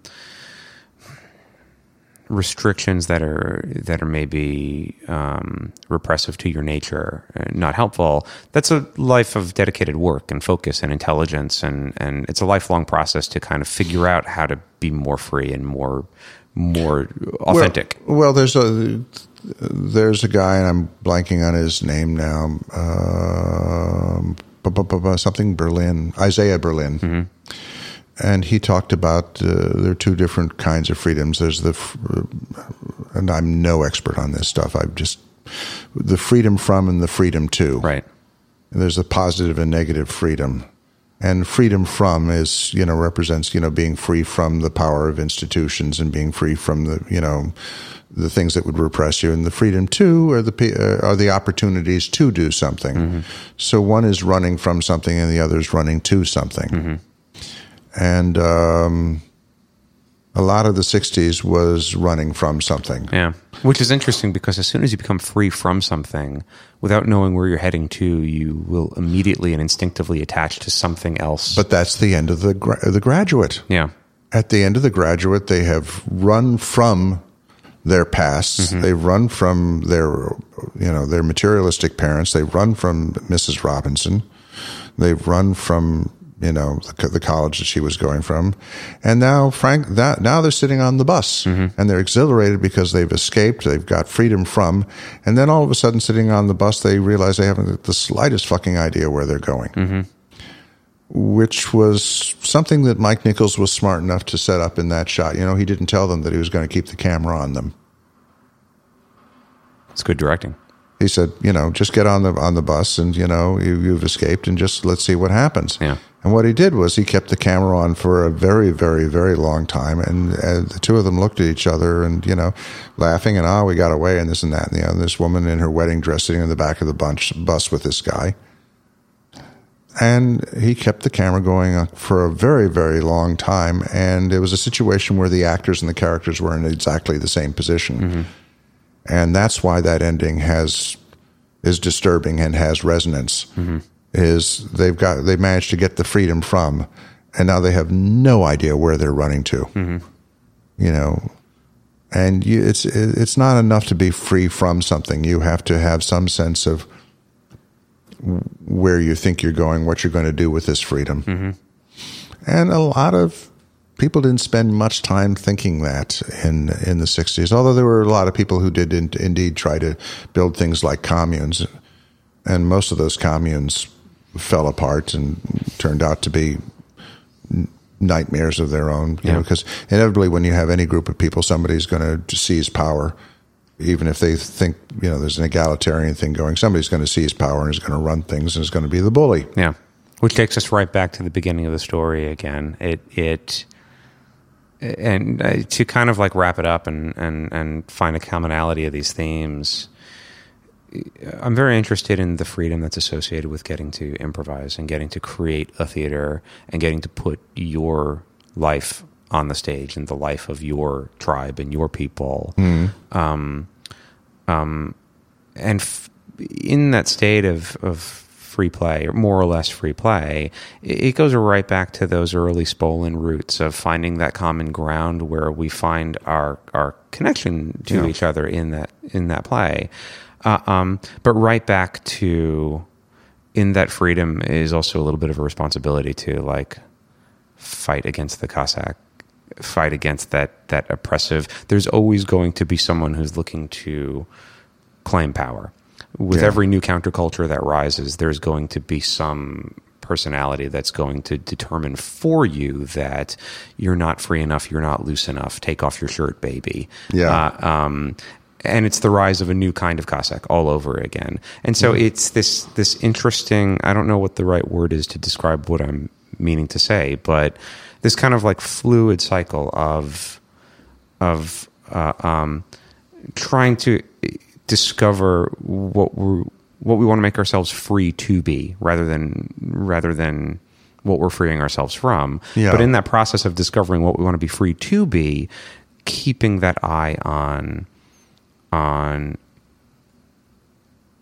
using a good sense of humor to not forget that it, it this sort of like larger social monster is always uh, uh, returning to put new restrictions on it. You, you know who you're putting me in mind of, and it's it's an interesting journey. And somewhere along the line, I'm sure there'll be a fascinating biography about him. But I mean, looking at what's happened with Al Franken, who started off as you know a fair amount of outrageous comedy, and now is a very sober senator. Yeah, and uh, people have long since stopped trying to tar Franken with, oh, well, this is a joke.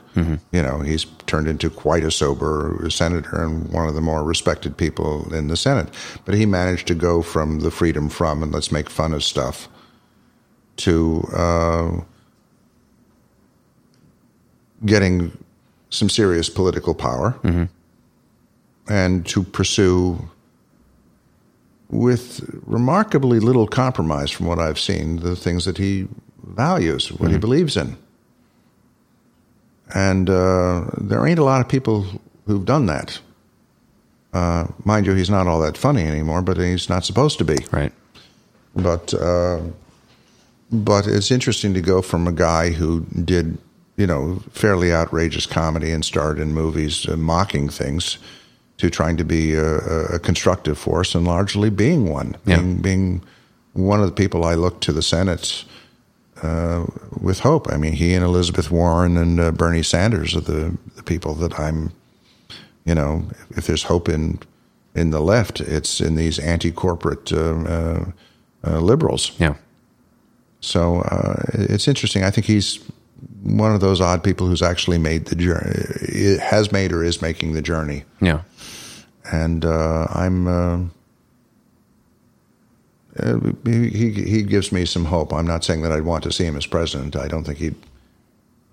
That's what his con- his constitution is. Just as I don't think Elizabeth Warren is presidential material. I think being in the Senate is exactly where she should be, and they should both be there. You know, for a very long time, doing what you can do from the Senate floor that you can't do as a president. But still, they're very. Uh, I, I, it's interesting to look at Franken and to see that he's made this journey from sort of a post '60s sensibility uh, to becoming a member of a kind of political establishment. But I don't see. I don't see that he's compromised much. I, I look at the things that he's come out for and the fight, the fights that he's fighting, and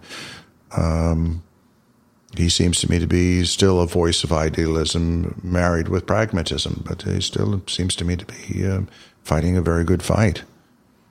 So it's it's interesting that we have that figure. It's interesting that uh, they were floating that idea of trying to get Jon Stewart to take over Meet the Press.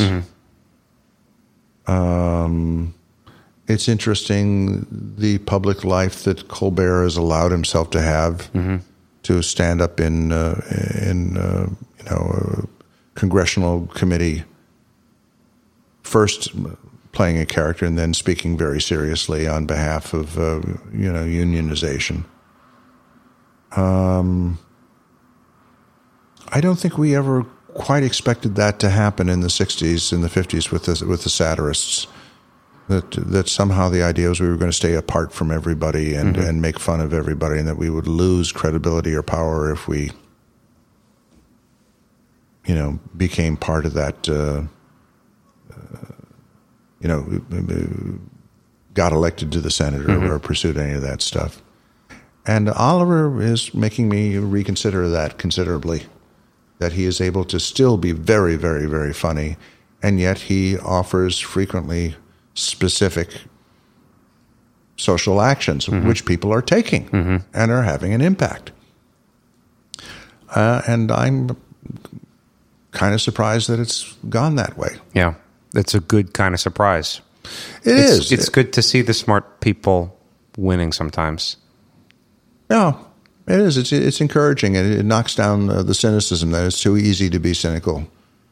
It's too easy to say, well, you can't change anything, so let's live behind a, a gated community and uh, build up our um, our retirement account and uh, you know write it, write the occasional check. But that's there's a lot of disorder out there, and how can I protect myself from the disorder? How can I lead a protected life because I can't change the, the world? And there's an awful lot of people who think that way. Yeah.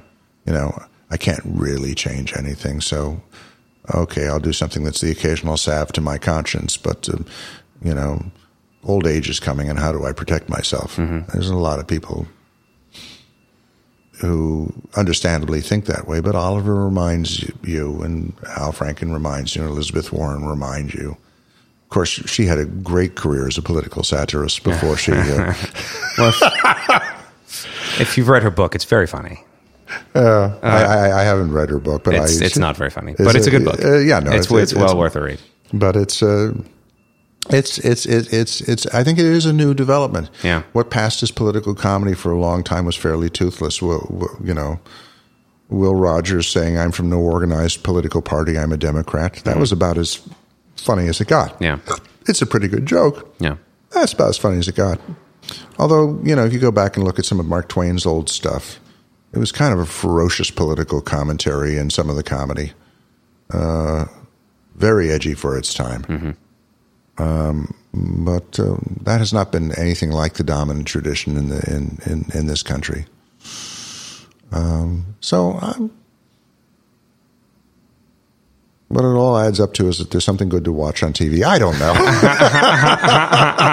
Jeffrey Sweet, uh, this has been a real pleasure. This has been Oh, a fascinating uh, conversation. uh, Thank ple- you so much for for your time. Yeah. Um, really quick before we go, uh, Hmm. I understand that there is a new edition of something wonderful right away in the works. Is that correct? Oh, in the works is uh, is is a very vague way of putting it. Uh, I have got the rights back because I couldn't get the uh, I couldn't get my publisher to issue a new edition where I could do some updates and uh, and add a couple of things. Here's one thing that happened is that a couple a couple years ago I wrote a, an article for a magazine called Dramatics about Viola Spolin, and there was a picture of Viola on the cover of the magazine, and uh, uh, Spolin's estate said, We're really happy about this magazine. We understand that Viola never let you put the interview with her into something wonderful. We're so happy with this article that when you put out the next edition, you can use the chapter. That's exciting. So, and it's a good chapter. Yeah. Um, so that's, but uh, my publisher at the time did not want to uh, go to the expense of doing it. So I got the rights back, and I've got to. I'm going to reformat it myself, and eventually release it as an ebook, Great. uh, unless I can find a, a publisher that will step up to the plate and do it. But it seems to me that uh, there's a lot of stuff that's happened since the last edition of the book, and not just the fact that so many people have died Yeah. you know. So yeah, it'll come eventually. But first, I have to finish writing two more books: Uh, you're writing one now on Yale Repertory. History of Yale Repertory, and another's a book of interviews with uh, American and British playwrights, which I'm uh, uh, doing for the Horn Foundation, and uh, um, I they both due in November. So I, that's, I'm not writing plays. I'm not doing anything else except uh, working on the on the this book and. These books and you know doing interviews and uh, so this has been kind of interesting because I'm usually on the other side of the microphone. Well, thanks so much for doing it. Oh, it's a pleasure. And good luck with the books. Please check them out uh, on Amazon when they come out. Purchase them. Jeffrey Sweet. Thanks so much, everybody. Uh, this has been the Magnet Theater Podcast. The Magnet Theater Podcast is produced by Evan Ford Barden and engineered by Grant Michael Goldberg with executive producer Ed Herbstman and recorded at the Magnet Training Center in New York City. We can be found on SoundCloud and iTunes. And if you've enjoyed this episode, please head over to iTunes and give us a positive rating. We appreciate the support. Thanks so much, gang. Bye. You've been listening to the Magnet Podcast.